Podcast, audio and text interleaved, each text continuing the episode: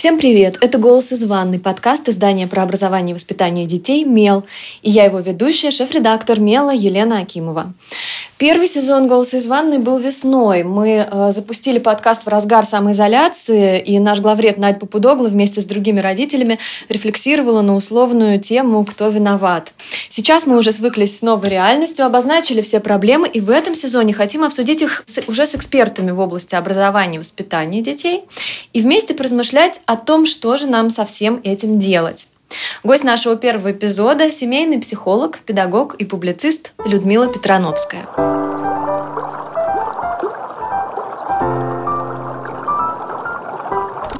Мам! Возвращаясь к вопросу, что делать, который я задала выше, хочется поговорить на очень узкую, но очень важную прямо сейчас тему – Дело в том, что люди снова остаются э, вместе с детьми, практически запертые в своих квартирах. Помощи от садиков и школ становится все меньше, потому что кто-то уходит на удаленку, какие-то классы и группы закрываются на карантины. Также люди отказываются от помощи нянь и бабушек. И у родителей наступает что-то вроде творческого кризиса, ступора, может быть, небольшой паники, тревожности, потому что они не понимают, что им делать с детьми 24 часа в сутки? Нужно ли постоянно как-то развлекать детей? Можно ли бросать их один на один с игрушками или играми? Как не чувствовать себя при этом плохими родителями? Э, что придумать, чтобы ребенку не было скучно? И так далее, и так далее. Это и есть тема нашего сегодняшнего разговора – игры с детьми. Как играть во что играть, какова роль родителей в игре и как игра помогает ребенку развиваться. Начать разговор мне хочется с интересного исследования, которое совсем недавно провели в Кардивском университете Великобритании. Исследование называется «Изучение преимуществ игры в куклы с помощью методов нейробиологии». Оно было инициировано брендом Барби. И главным выводом, который сделали ученые, было то, что во время игры в куклы, таких как Барби, у детей очень хорошо развиваются социальные навыки, например, эмпатия, эмоциональный интеллект и так далее. Причем это происходит, и это очень интересно, я хочу подчеркнуть это отдельно, даже в том случае, если ребенок играет один.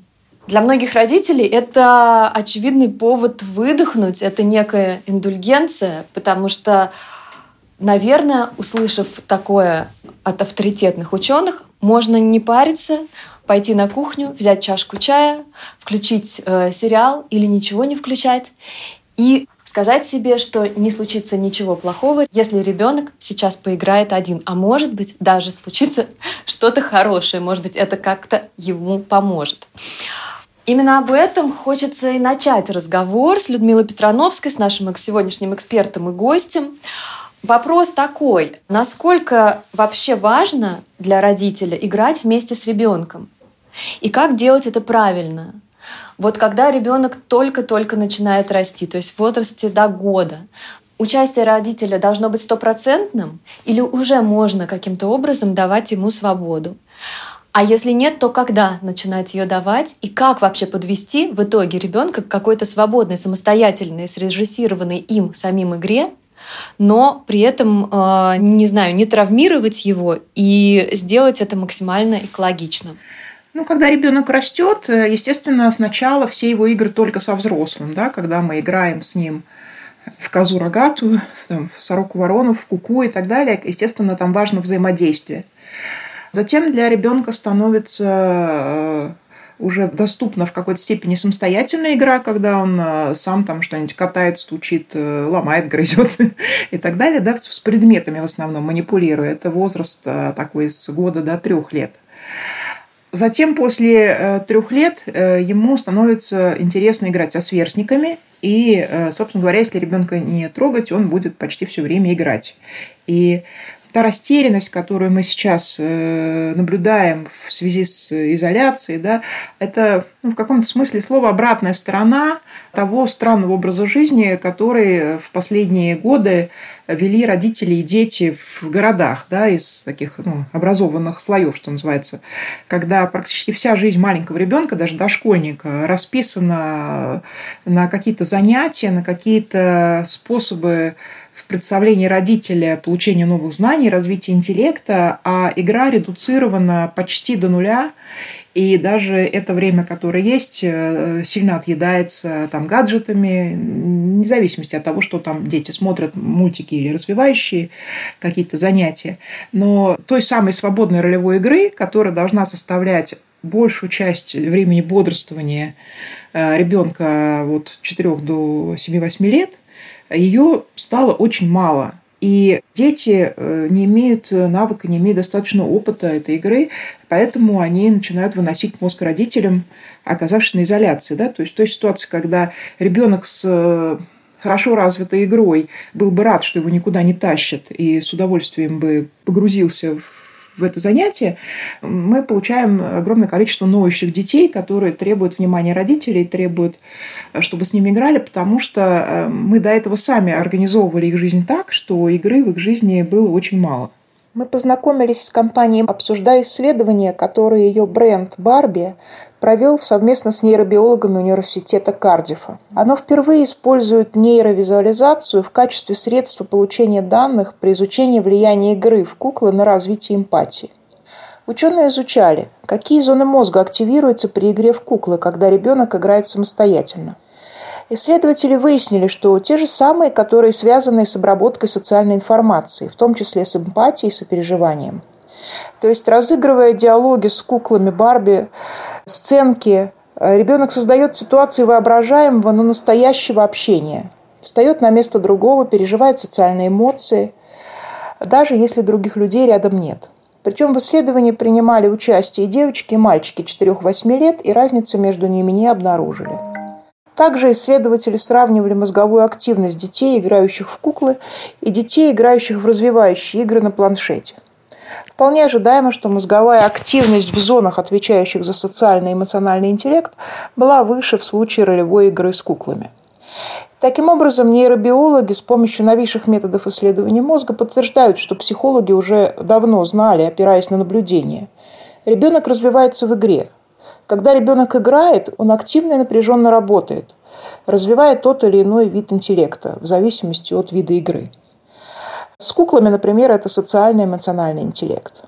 В связи с тем, что ситуация с э, карантином, удаленной работой, длительным нахождением детей дома затягивается, многие дети будут оторваны от живого общения со сверстниками.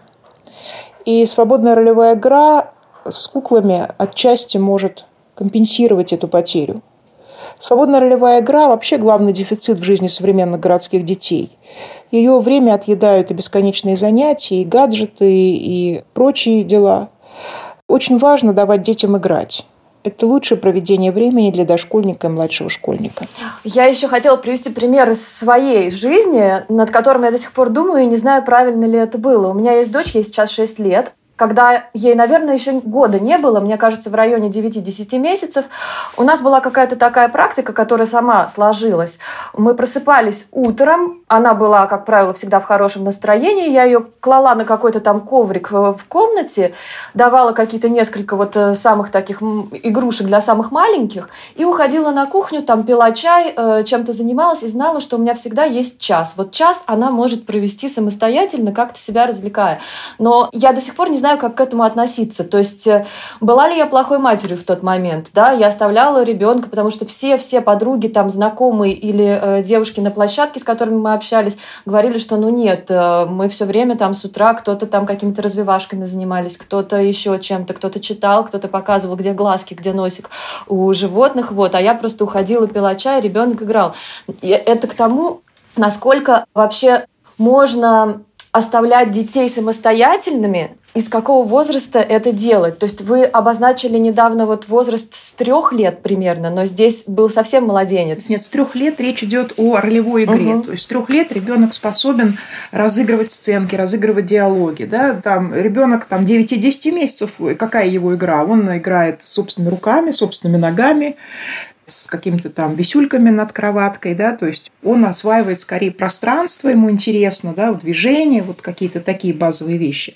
В том-то и дело, что мы в этой нашей постоянной тревожности, постоянном э, желании что-то с ребенком делать и что-то в него успеть впихнуть, мы занимаемся тем, что ну, психологи называют гиперстимуляцией, да, то есть мы не даем ребенку в покое посозерцать, поисследовать, попробовать. Если ребенку будет некомфортно одному, ну, я вас уверяю, любой ребенок ребенок не будет лежать и молчать, да, он будет орать и требовать, чтобы мама перестала пить чай на кухне, а пришла к нему.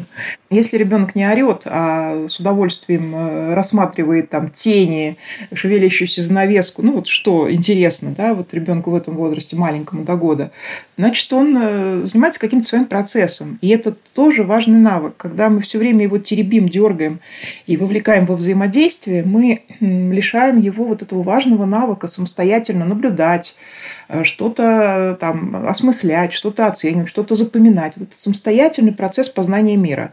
И это точно совершенно не менее важно, чем э, знать, где у тебя носик и где у тебя глазки. Ну, за весь день уж найдется время про это спросить.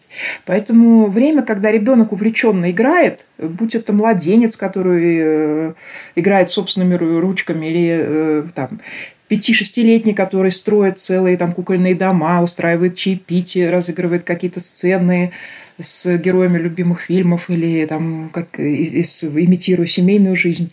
Это драгоценное абсолютно время. Если есть возможность его не нарушать, в него не, не влезать и не вмешиваться, то это самое лучшее, что можно сделать. Поэтому это совершенно развивающее время. Это совершенно не какое-то там потерянное от занятий или там от чего-то более полезного. К этому надо относиться с уважением. Для ребенка играет основная деятельность, такая же, как для нас с вами работа. Так же, как мы ожидаем, что к нашей работе будут относиться с уважением и не требовать, чтобы мы ее прекратили, потому что кому-то захотелось с нами там поразвлечься. Также точно надо относиться к игре детской. Это основная развивающая деятельность, основная работа ребенка – играть. Есть ли вообще какая-то эволюция детской игры? Я заметила, что, как правило, например, девочки, как мама девочек, как девочка сама, сначала начинают играть с игрушками, то есть они участвуют. Они, например, мама пупсика, да, или хозяйка какого-то котенка, там, другого животного. А потом вот переходит в каком-то ближе к школьному, что ли, возрасту, наступает этап, когда они как бы режиссируют игру. Да. И вот те самые куклы вроде Барби, да, о которых речь шла в исследовании, они как бы вот становятся самостоятельными персонажами, которые как бы вроде без участия ребенка, ну, конечно же, под его надзором, э, какие-то там э, предпринимают действия. И опять же, если возвращаться к исследованию, да, то ученые как раз-таки вот такую игру называли максимально развивающей. Именно игра в куклы наподобие Барби, по их данным, развивает вот этот вот эмоциональный интеллект, эмпатию. Действительно ли есть вот какие-то... А, ну, тут э, зависит от возраста, действительно. Дети начинают игру с куклами. Ну, сначала для них кукла – это прежде всего предмет, да, то есть, если будет годовалый ребенок играть с куклой, он будет ее там жевать, грызть, кидать. Ну, то есть, для него это один из интересных предметов. Он пока не вводит ее в роль. Постепенно ребенок чуть постарше, он начинает воспроизводить родительские действия. Где-то вот с года и, и постарше он будет кукол, э, с куклами обращаться так же, как с ним обращаются взрослые. Да? То есть он их может качать, кормить, там как-то утешать, например, если в его представлении они там ударились, э, брать с собой спать. То есть он скорее как бы вводит их в свою жизнь и взаимодействует с ними из роли взрослого человека вот в таком ключе. Ближе к 5-6 годам появляется, да, собственно, вот эта свободная ролевая игра, когда ребенок создает свой мир. Он такой в роли демиурга. Но это очень классно показано в мультфильме «История игрушек». Да? Вот это э, создание своего мира, когда э, все эти куклы, зверушки, кто-то еще там да, вводят, вводятся в роли, они, с ними разыгрываются целые истории, сцены, у них там какие-то отношения, они что-то чувствуют, они что-то как-то реагируют, отвечают. Ребенок может играть здесь не обязательно с куклами, это могут быть когда-то машинки, когда-то зверушки, кто-то еще, да, но, безусловно, вот это самое такое интересное, наверное, время, когда ребенок может часами разыгрывать сюжеты, у него могут эти сюжеты переходить из игры в игру, да, если там это семья, например, там, ну, в Барби, например, если это семья, то эта семья сохраняется в, в следующей игре, там, те же, те же роли, да, они продолжают. Может продолжаться какая-то история, которая там была в предыдущей игре, на завтра она тоже продолжается, да, то есть такой уже, э, ну, фактически он режиссер этой игры, создатель. И, да, безусловно, это очень развивающе. Просто не не в том дело, что она лучше или хуже той игры, когда воспроизводится модель, а просто она в другом э, возрасте. Это такая высшая точка развития свободной ролевой игры, после которой уже дети в более старшем возрасте переходят скорее к играм по правилам, но э, все предыдущие виды игры никуда не деваются. То есть ребенок, который создает мир, он точно так же может включаться в эту игру и тоже входить туда и тоже взаимодействовать. И он точно так же может когда-то взаимодействовать, например, с э, куклой из своей роли, роли себя, да, а не только сверху. И э, игра такая вот, когда мы создаем миры, она потом тоже никуда не девается. Она, например, у более старших детей, у подростков уходит иногда в компьютерные игры, иногда в создание каких-то миров фэнтези, да, вот э, присоединение к каким-то фэнтезийным мирам, в, в, тоже в каких-то ролевых играх уже с друзьями, когда они там распределяют роли, играют в кого-то, там казаки, разбойники и так далее. То есть любой слой игры, он никуда не девается он впитывается, он становится э, слоем в развитии психики. А, вы сейчас упомянули, что ребенок может часами э, играть э, вот в какие-то выдуманные им миры, да, и мне кажется, многие родители прям нервно сглотнули и сказали, боже, где же взять такого ребенка? Почему мой ребенок требует, чтобы я все время участвовала или участвовал в его игре? Вообще, есть ли какой-то рецепт, как помочь ребенку, ну, я не знаю, погрузиться самостоятельно в какую-то вот игру без участия родителей? У меня как-то вот получается, опять же, это просто частный опыт. Я вижу, что часто дочь просит поиграть с ней, но это как будто бы ей нужно какое-то топливо. То есть ты чуть-чуть включаешься, хорошенечко, как сказать, раскручиваешь вот эту игру вместе с ребенком, потом в какой-то момент исчезаешь, и никто твоего исчезновения даже не замечает. Дальше вот как раз начинаются часы вот этой вот э, классной какой-то там самостоятельной вовлеченности. Действительно ли, может быть, в этом и есть секрет? То есть нужно как-то вот э, давать какую-то небольшую подпитку, а потом ребенок начинает сам это делать? Или как вот, как, как помочь ему заиграть самостоятельно? Ну, мы уже говорили о том, что зрелая игра, э, она не, не падает с неба, да, она вырастает из всех предыдущих этапов. И сложность именно в том, что у нас сейчас дети лишены часто э, достаточных часов на вот эти все предыдущие этапы. Так же, как любая деятельность, да, есть такое выражение, что любая, в любой деятельности ты станешь мастером после того, как потратишь на нее 10 тысяч часов. Игра – это тоже деятельность и сложная деятельность.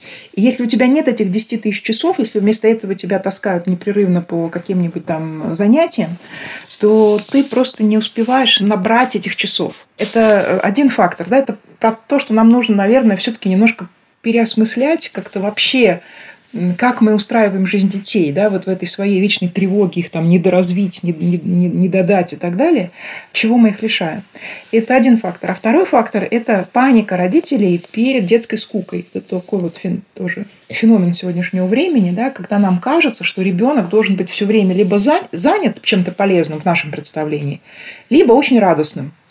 Когда ребенок э, скучает и ноет, мы чувствуем, что это мы плохие родители, мы чувствуем тревогу, и мы начинаем сначала дергаться и пытаться его чем-то развлечь, а потом, когда нам это надоедает, мы начинаем на него раздражаться и его от себя отпихивать. А лучший способ сделать так, чтобы ребенок к вам прилип и не играл, а ходил за вами по пятам, это начать его от себя отпихивать. Для него это пугающее, тревожное поведение, что такое. И, естественно, он в этот момент не будет занят игрой, он будет ходить и, и пытаться восстановить с вами контакт. Вообще для того, чтобы ребенок играл, он должен быть, быть спокоен. Главное, да, он должен быть спокоен.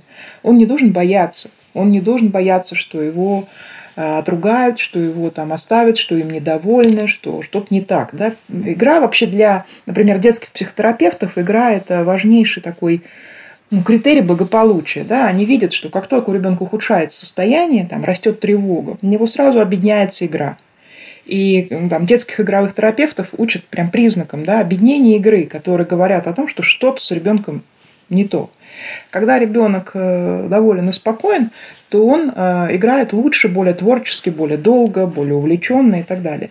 Поэтому, э, мне кажется, задача родителей здесь, это, с одной стороны, философски относиться к детской скуке, это нормально, если ребенку скучно. Это нормально, если ребенок слоняется и не знает, чем заняться. Послоняется, послоняется и да займется. Его мозг при нем. Его мозг создан природой для того, чтобы придумывать, фантазировать, э, делать вот это все.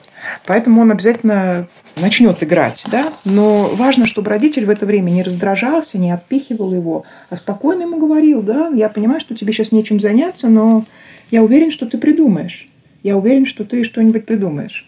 Можно подкинуть ему пару идей, можно действительно поиграть с ним минут 15-20 для затравки. Э, можно там, разрешить ему что-то, что обычно, например, не разрешаете. Да? Это дает обычно детям приступ вдохновения, да, или там достать какую-нибудь коробку от старого телевизора с балкона и сказать, а вот смотри, из этого можно сделать кукольный домик для твоих там Барби или чего-то. И это такой, может быть, ну, рывок вдохновения для ребенка, да, но дальше нужно философски относиться к тому, что ребенок не всегда будет радостным и занятым, что ребенок когда-то может скучать, слоняться из этого безделия, из этой депривации информационной, у него и рождаются фантазии, рождается какая-то новая деятельность. Если мальчик просит Барби, насколько нужно сильно, но я не знаю, переживать, если он вообще не хочет играть в машинки, а хочет играть в куклы, я тоже это спрашиваю, потому что любопытным было то, что вот в исследовании о влиянии э, игры в куклы на э, детский мозг как раз-таки участвовали и девочки, и мальчики. Одинаковый процент и тех, и других. И у тех, и у других э, одинаковый процент положительных тенденций был от, отмечен учеными. То есть ученые не делали каких-то гендерных да, поправок в сторону девочек, что только девочки играют в куклы. У них дети играют в куклы. И тем не менее родители все равно переживают. У меня был друг, у него сын попросил на Новый год, по-моему, то ли кухню, то ли утюг, вот что-то такое, то, что он увидел у мамы и бабушки, тоже хотел в это mm-hmm. играть. И он зашел в детский магазин, все это купил, потом посмотрел, что он держит в руках вот это все розовое, очень сильно рассердился, еще притащил огромную пожарную машину, потому что ему показалось, что это совсем не по-пацански, и он сейчас на Новый год мальчику принесет розовую mm-hmm. какую-то кухню, где это видно, и пацаны засмеют. То есть все равно среди родителей есть вот это опасение какое-то, что мальчик э, хочет играть как бы в девочковые игрушки, например, в куклы. Стоит ли напрягаться по этому поводу в 2020 году? Э, во-первых, тут важно понимать, что если мы играем в куклы и играем в ролевую игру, то совершенно не все равно, мальчик ты или девочка, да, ты все равно будешь воспроизводить отношения людей. А когда ты воспроизводишь отношения людей, то у тебя, соответственно, активируются те зоны мозга, которые отвечают за отношения людей. Поэтому э, ну, совершенно естественно, что в исследовании не было разницы между мальчиками и девочками, да, потому что тут мы все одинаковые. Это не значит, что те же мальчики или девочки, которые были в исследовании, в, ну, если мы посчитали бы и время их свободной игры, и статистически, что они предпочитают, то они в равной мере предпочитали бы кукол. Может быть, может быть вероятно, что девочки предпочитали бы там, кукол больше, а мальчики там больше машинки. Статистически, опять-таки, конкретные девочки и мальчики могут быть по-другому. Э, в этом нет никакой проблемы самой по себе. Да? Э, мальчики тоже часто играют, может быть, не с куклами, а с машинками, но тоже таким же образом, да, когда они говорят, я тебя обгоню, я тебя обгоню, я тебе сейчас э, протараню, я тебе сейчас протараню. Они воспроизводят отношения. И, наверное, если бы кто-то померил бы их в это время мозговую активность, то там бы тоже мы бы увидели, что зона, отвечающая за отношения, тоже активирована, да, когда машинки обгоняют друг друга и таранят. Но э, тут важно понимать, да, вот вашему знакомому и всем остальным родителям, которых это беспокоит? Э, это наши гендерные стереотипы. Гендерный стереотип абсолютно определенного содержания, да, что все женское хуже всего мужского. И э, мальчик, который играет в женские игрушки, испытывает понижение статуса. Если бы у того же самого папы была дочка, которая бы попросила его, у него пожарную машину, он бы гордо купил пожарную машину, ни разу не сомневаясь, еще бы всем друзьям похвастался про то, какая у меня дочь, надо же, не куклу какую-то дурацкую попросила, а пожарную машину. Это гендерные стереотипы в чистейшем виде, и что с ними можно сделать? Только их у тебя отслеживать и деконструировать. Да? Они нам достались в наследство непереваренными, да, про то, что все, же, все женское ниже по статусу, чем все мужское, и вот мы, мы, они у нас всплывают в иногда в неожиданные моменты на кассе магазина. Да? Что тут можно делать? Ловить у себя их, спрашивать, с чего, собственно говоря, я это взял, чем кухня хуже асфальтоукладчика. Вот. И, соответственно, таким образом постепенно от них избавляться, Ничего умнее тут не придумаешь. Мальчики точно так же хотят играть в ролевые игры, как и девочки, и имеют на это полное право с разными игрушками. Если мальчик просит Барби, и мы ему ее купили, допустим, нужно ли как-то особенно играть с мальчиком в Барби? То есть девочки очень часто разыгрывают сценарии, что вот свадьба, допустим, да, там рождение детей, это тоже очень такие гендерно заложенные э, сценарии э, для девочек. Нужно ли с мальчиком играть как-то особенно? Может быть, купить э, тогда друга для Барби, и он будет главным в этой игре? Или это вообще не принципиально? Ну, опять-таки, тут надо присматривать за своими гендерными стереотипами. Во-первых, э, даже такая изначально очень такая феминная штука, как Барби, очень, ну, такая стереотипная, да, вот, она, мы видим, как она на протяжении последних 20 лет эволюционировала, и мы видим их уже в роли, там, пилотов, водителей, не знаю, в каких-то таких более активных ролях, не, не привязанных э, как-то там традиционно к таким э, женщинам в юбках, пышных юбках, да, с чашечкой кофе в в руках. Поэтому э, в этом смысле бренды идут э, чувствительно к запросу социума, да, и куклы становятся очень разнообразны, и мы видим, что куклы для девочек могут заниматься самыми разными делами, и многие девочки с увлечением играют про то, как их кукла отправляется в путешествие, в космос, не знаю, там, управляет машиной, занимается спортом или чем-то еще.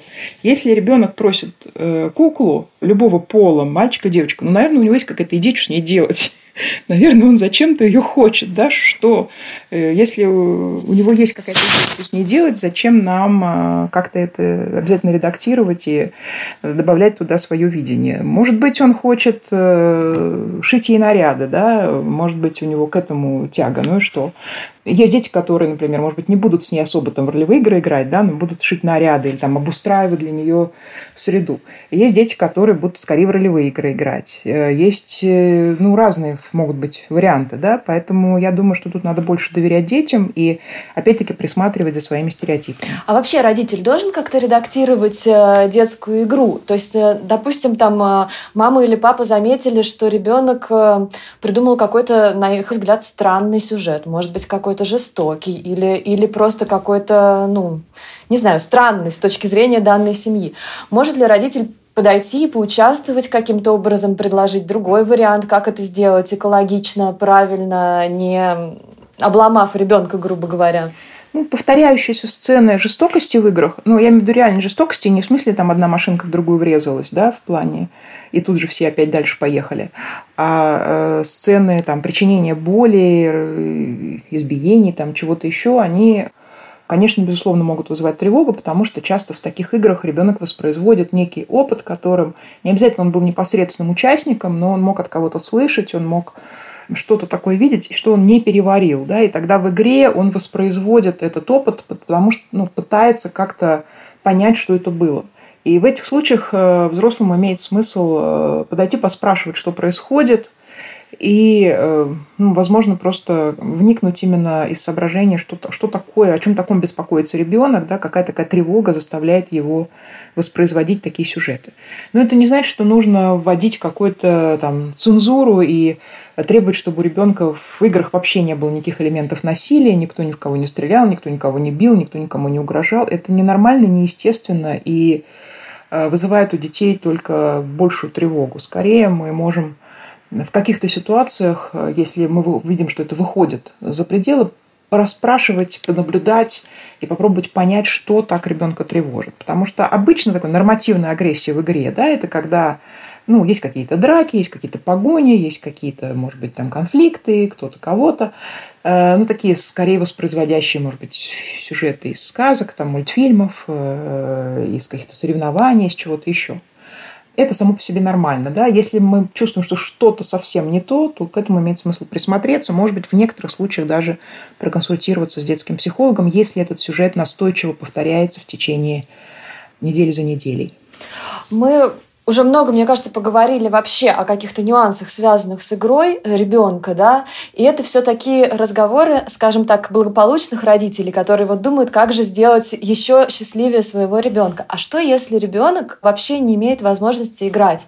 Ведь живут же дети, допустим, там в каких-то многодетных семьях, где они не успели чуть-чуть подрасти и окрепнуть, у них уже появляются обязанности по дому. Или в каких-то там религиозных общинах, где у них либо молитва, либо некое послушание, да, и нет э, времени практически на игру никакую. Вот если ребенок не играет, если у него нет или мало игрушек, если вот он, э, скажем так, в семье или в том обществе, где он растет, не приветствуется, это считается праздностью, допустим. Может ли он потом как-то компенсировать вот отсутствие э, вот этого этапа развития? Ну, во-первых, мы помним, что дети могут играть абсолютно с чем угодно. И если у ребенка есть хотя бы какое-то время безопасности, Тут, может быть, скорее важно именно время и чувство безопасности в это время, да, чувство, что его в это время там не дернут, не тронут, не нападут на него, то он будет играть с чем угодно. Мы все помним там трогательную сцену из романа «Отверженный», когда Казета качает сабельку какую-то деревянную, да, как куклу. Да. Для ребенка это сабелька, кукла, она вполне себе выполняет эту роль.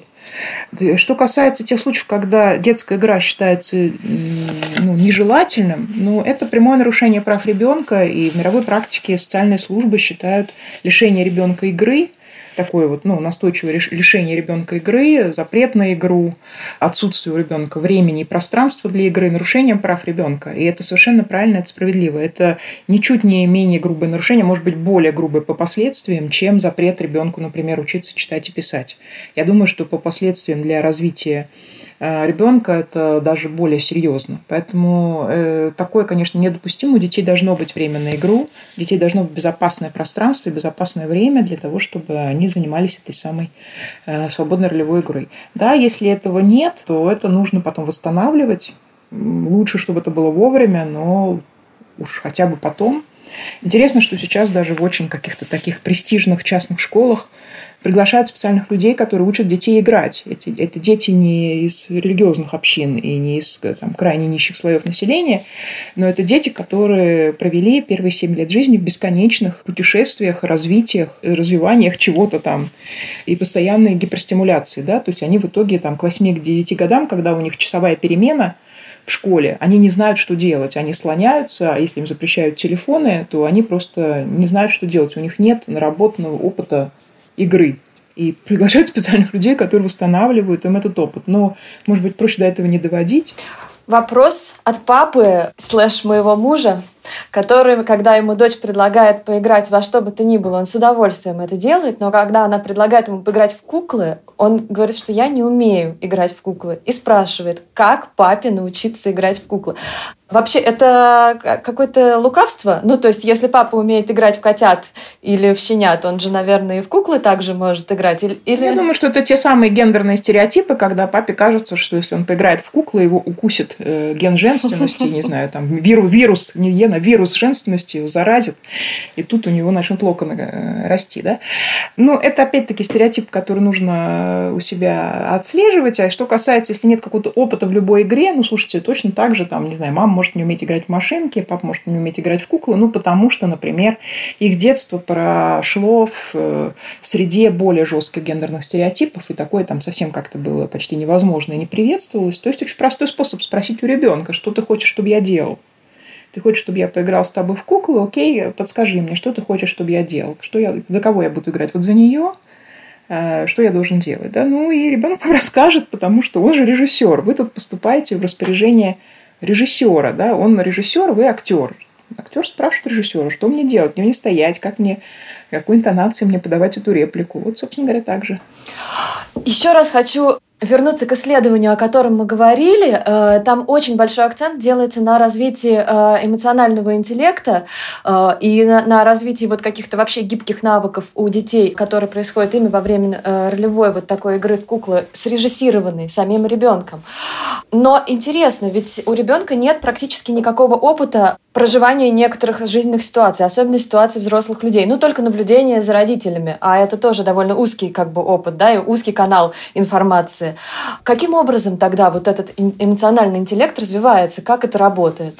Ну, вы не увидите в детской игре каких-то там э, ситуаций, не знаю, пришла проверка из налоговой, да, из взрослой жизни, да, а, или что-то что в этом духе, да, то есть, естественно, дети воспроизводят в игре те ситуации, которые они в общих чертах им знакомы, либо из реальной жизни, либо, может быть, иногда из фильмов, из книг, из чего-то еще, да, то есть какие-то знакомые ситуации.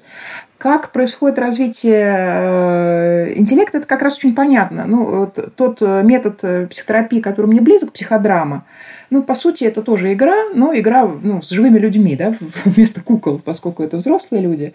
Когда человек разыгрывает какой-то болезненный для себя вопрос или воспоминание, вводя других участников группы в роль, ты будешь я маленький, ты будешь мой папа, который там меня ругал, э, ты будешь моя там бабушка, которая за меня заступалась, да, и так далее. И когда этот процесс происходит, мы наблюдаем у взрослых людей, сформировавшихся, совершенно э, потрясающую вещь, когда он, входя в роль человека, которого он давно знает, который там член его семьи и так далее, он вдруг начинает чувствовать и говорить совершенно иначе, чем он ну, видел эту ситуацию снаружи. То есть снаружи он говорил, мой папа всегда был, всегда считал, что я там не такая, не сякая, не мазная, сухая. Входя в роль папы, он словами папы оттуда да, говорит, ну да, я ее ругаю, потому что я за нее очень боюсь, я очень за нее беспокоюсь, но на самом деле она замечательная, я ее очень люблю. Да? То есть то, что не пускалось в сознание из роли внешнего наблюдателя, то совершенно легко приходит туда, когда ты входишь в роль. Поэтому, естественно, что вариант с ролевой игрой, когда ребенок говорит то за одного, то за другого, да, мы как соединяясь с ними, мысленно впрыгивая в их голову, и он может увидеть ситуацию более стерео таком формате, да, он видит ситуацию с двух сторон. Этот это сказал, а этот это ему ответил, а тут этот пришел. Э, естественно, это очень развивает, безусловно, потому что, собственно говоря, развитый эмоциональный интеллект, одна из его составляющих э, и состоит в том, чтобы видеть ситуацию не только изнутри своей головы, да, изнутри своих эмоций, но и видеть, что происходит с другими, чего они хотят, какие у них чувства, какие у них состояния, как они друг на друга влияют, как этот сказал, этот обиделся, этот обиделся, а этот пожалел, что он так сказал, попросил прощения. Да, вот эти все обычные э, жизненные ситуации в разыгрывании, они осмысляются, рефлексируются, усваиваются. Поэтому совершенно понятно, что, конечно, ролевая игра как со сверстниками, так и с куклами, она эмоциональный интеллект развивает. Людмила, спасибо вам большое. А, мне кажется, максимально полно мы сегодня осветили тему о том, как, с кем, во что и когда должен играть ребенок поняли, что игра – это неотъемлемая часть развития ребенка, развития детского мозга. Благодарим э, исследование Кардовского университета, которое было инициировано брендом Барби и помогло нам сегодня тоже понять и, и отметить очень важные пункты. Вообще замечательно, чтобы было больше исследований да, на эту тему, потому что ну, исследования все-таки, при том, даже если они подтверждают наши какие-то ожидания, просто подтверждают, все равно это тот достоверный материал, на который мы можем опираться, уже давая какие-то рекомендации и принимая решения о том, как нам организовывать жизнь детей. Да, спасибо вам большое. Спасибо. Всего доброго. Именно о режиссуре игры как о важном этапе развития детского мозга говорят и ученые, авторы исследования изучения преимуществ игры в куклы с помощью методов нейробиологии, инициированного брендом Барби и проведенного в Кардивском университете. Какие мы вообще можем сделать еще выводы из того, что мы сегодня обсудили? Наверное, самое главное — это не бояться оставлять детей с игрушками, не бояться того, что они сами придумывают сюжеты своих игр, не навязывать э, свои какие-то собственные сценарии, а разрешить им фантазировать и разрешить их героям, их игрушкам, персонажам, которые они придумывают, проживать какие-то совершенно свои истории. Также, наверное, важно следить за своими гендерными стереотипами. Мальчики тоже могут играть в куклы. Сегодня мы узнали, что это не только безопасно, но даже полезно для их развития. И если ребенок просит просто поиграть, а не почитать, не посчитать, не поехать на экскурсию, не заняться чем-то развивающим, разрешите ему это на самом деле окажется, что вы не только ничем его не обделите, но, возможно, наоборот, сделаете счастливее и умнее. Нас можно слушать во ВКонтакте, Яндекс Музыке, Apple подкастах, Google подкастах. И мы будем рады, если вы оцените подкаст в приложении. Это поможет другим узнать о нас. Подписывайтесь на нас в соцсетях. Ссылки мы оставим в описании.